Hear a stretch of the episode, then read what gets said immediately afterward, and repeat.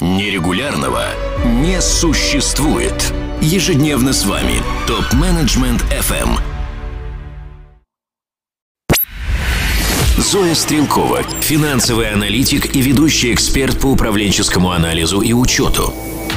Здравствуйте, с вами Зоя Стрелкова, и мы продолжаем разговор о бюджетировании с нуля. Я хочу напомнить, что бюджетирование это такой подход, который требует, чтобы мы в своем действующем бизнесе все подвергали сомнению и постоянно примеряли на себя новые способы ведения дел.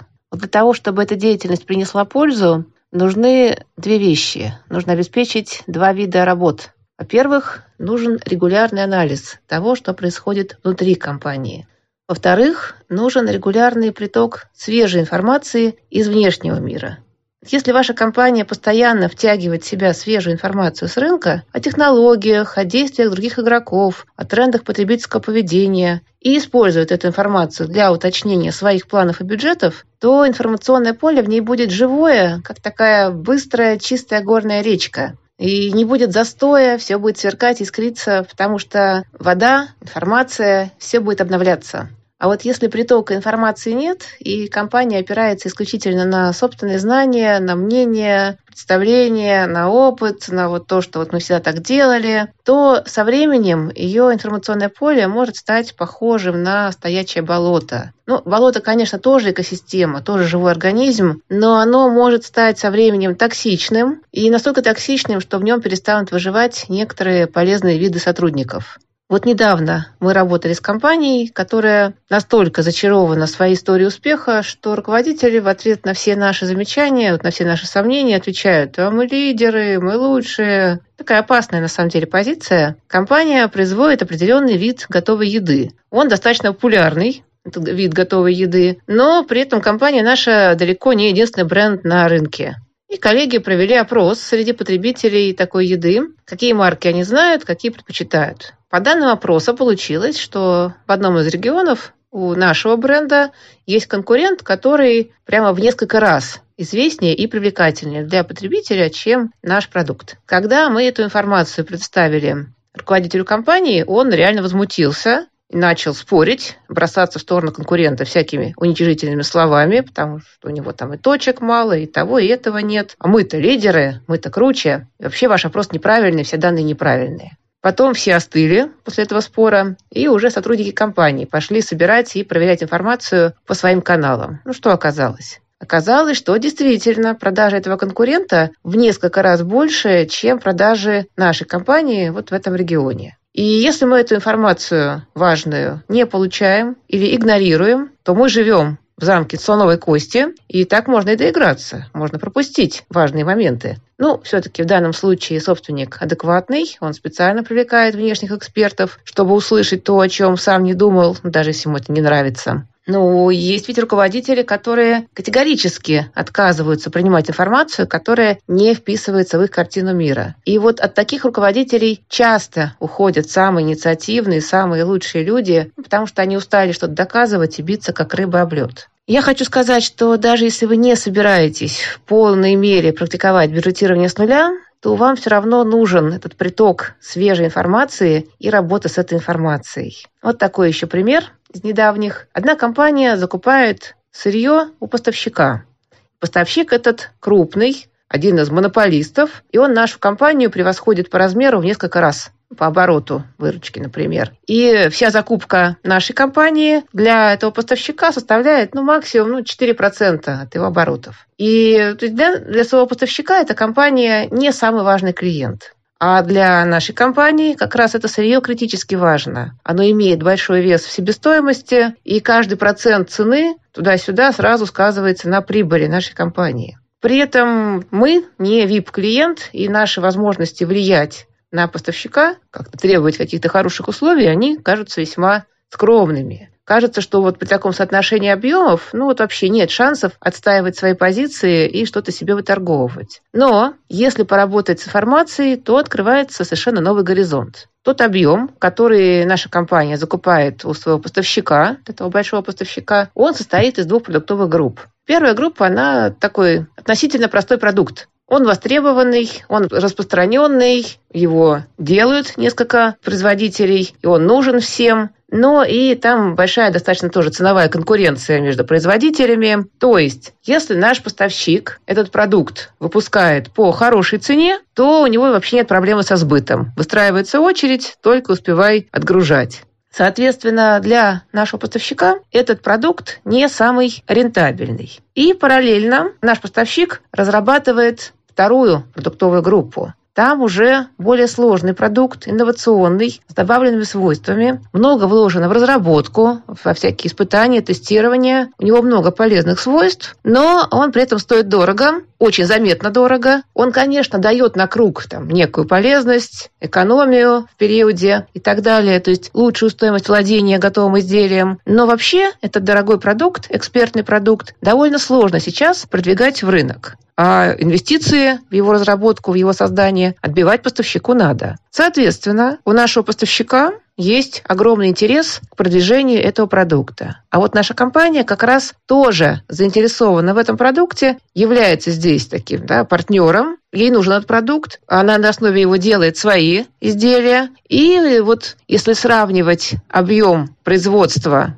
сложного продукта у поставщика и объем закупки этого сложного продукта нашей компании, то там уже будет не 4% от оборота, а намного больше. То есть в этой области, вот по второму, по сложному продукту, наша компания – это значимый клиент. И вот, когда компания с этим разобралась, они стали использовать эту информацию, чтобы, подчеркивая свою значимость для инновационного продукта, для его продвижения на рынок, через это улучшать свои условия по закупке первого, простого продукта. И вот, что ни говори, информация – великая сила. Буквально с помощью знания информационной подготовки компания получила инструмент давления да, на поставщика, э, несмотря на разницу в их размерах и в их вот возможностях, в их рыночной силе. Итак, бюджетирование с нуля требует мощного притока информации с рынка, буквально обо всем, что имеет отношение к вашим доходам и к вашим расходам. Ну вот, например, если у вас есть закупка, то вы должны знать все об источниках сырья, о состоянии рынка, о действиях и намерениях поставщиков, об альтернативных видах сырья и так далее. Если у вас есть склад, вам нужно знать, как организовывают складскую логистику лидеры вашей отрасли, как делают ваши конкуренты, что предлагают поставщики разного складского оборудования и услуг, какие новые технологии появляются. А если у вас есть отдел продаж, ну, есть же у вас отдел продаж, то вы должны знать, какие информационные базы покупают подобные вам компании, ваши конкуренты, кто какими источниками пользуется. Если у вас есть производство, то там очень длинный список, что вам было бы полезно знать. Вот как все это обеспечить?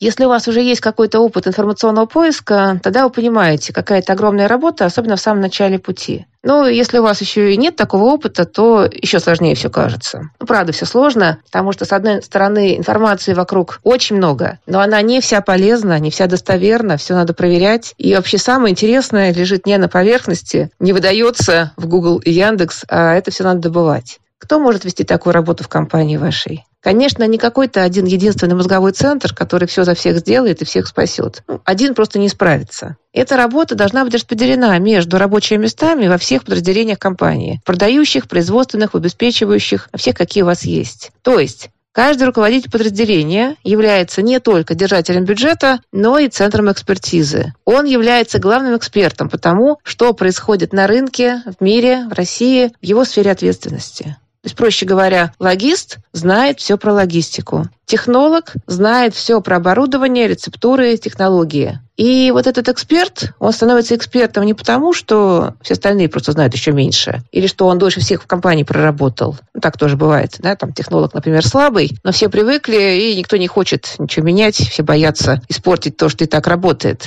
Вот еще такой пример. В одной компании торговые силы сидят на входящих заявках, и поэтому они весьма примерно представляют себе, сколько потенциально интересных клиентов для них есть в рынке. Ну, потому что они не ведут поиск, они просто отрабатывают то, что к ним приплывает. И они совершенно понятия не имеют, как устроен процесс продаж у их прямых конкурентов, какие фишки там используются. Вот если у вас так, да, вот такая система, что вы работаете как-то, как вы привыкли, и не собираете новую информацию, то эта система, скорее всего, уже устарела и не является самым лучшим вариантом. Бесполезно ее оптимизировать, ее просто надо заново придумывать.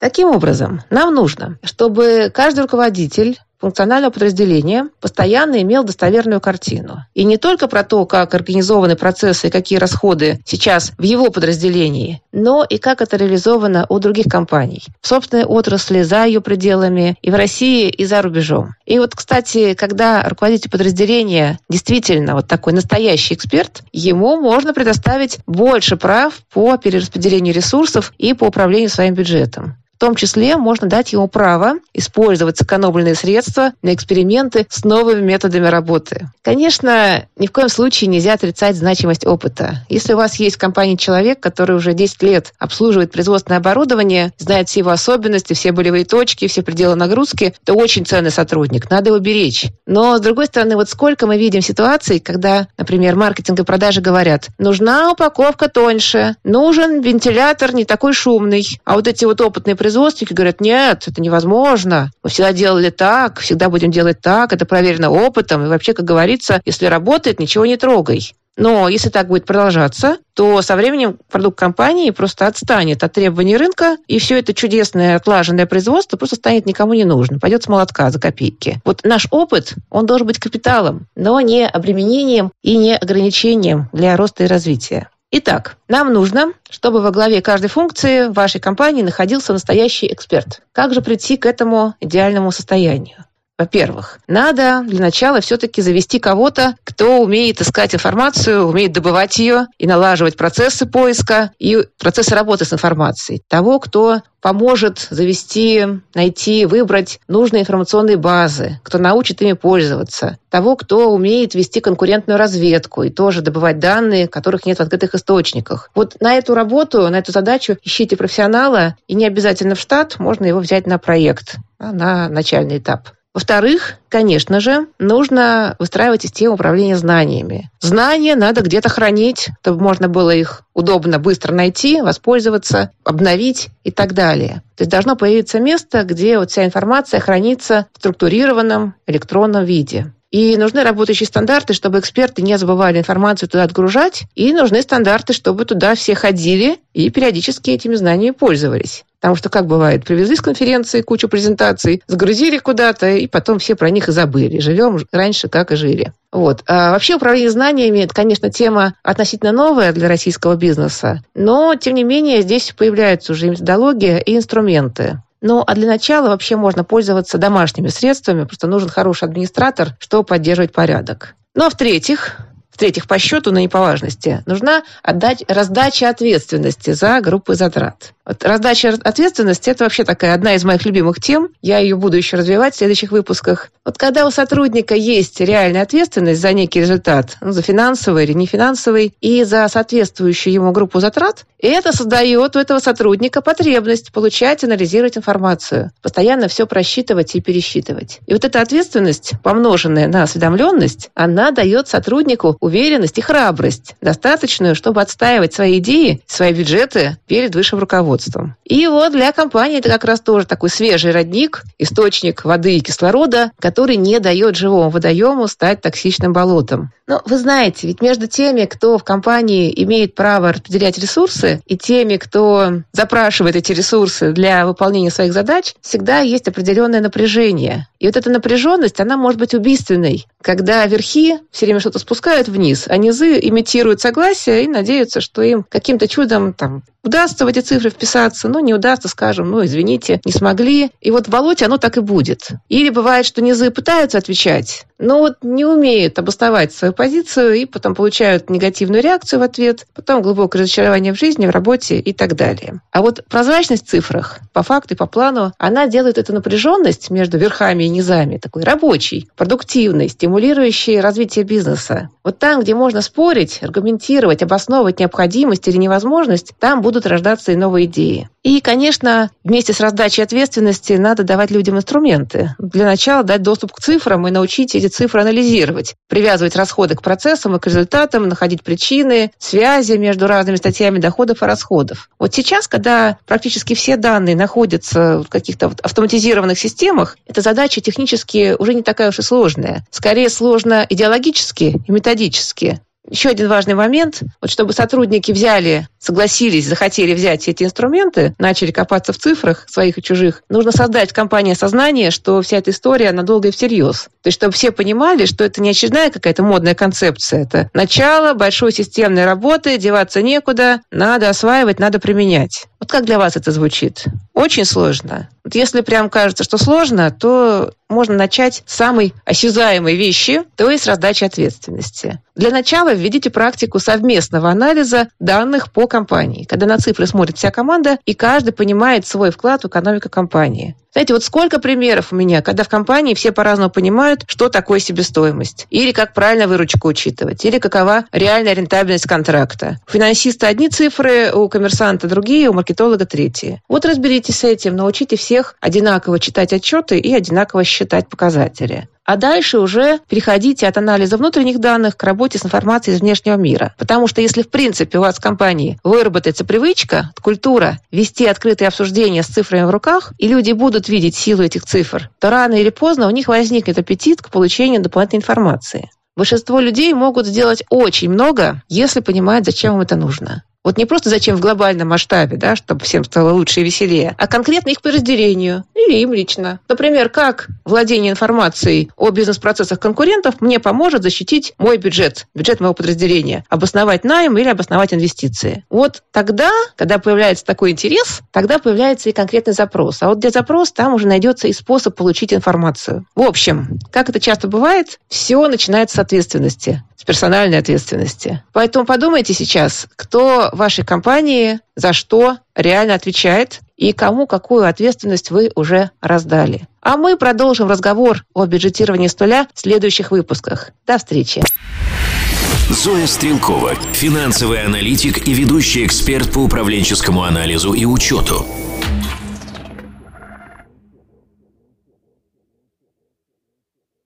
Задавайте вопросы ведущим и получайте еще больше пользы на tmfm.сайт. Для всех русскоязычных топ-менеджеров мира создан телеграм-чат для общения и обмена управленческими практиками. Чат обеспечивает участникам строгую анонимность своих мобильных номеров. Присоединяйтесь к ТМФМ чат в Телеграм. Ссылка на чат находится на сайте tmfm.сайт. Ваши коллеги ждут вас в чате прямо сейчас.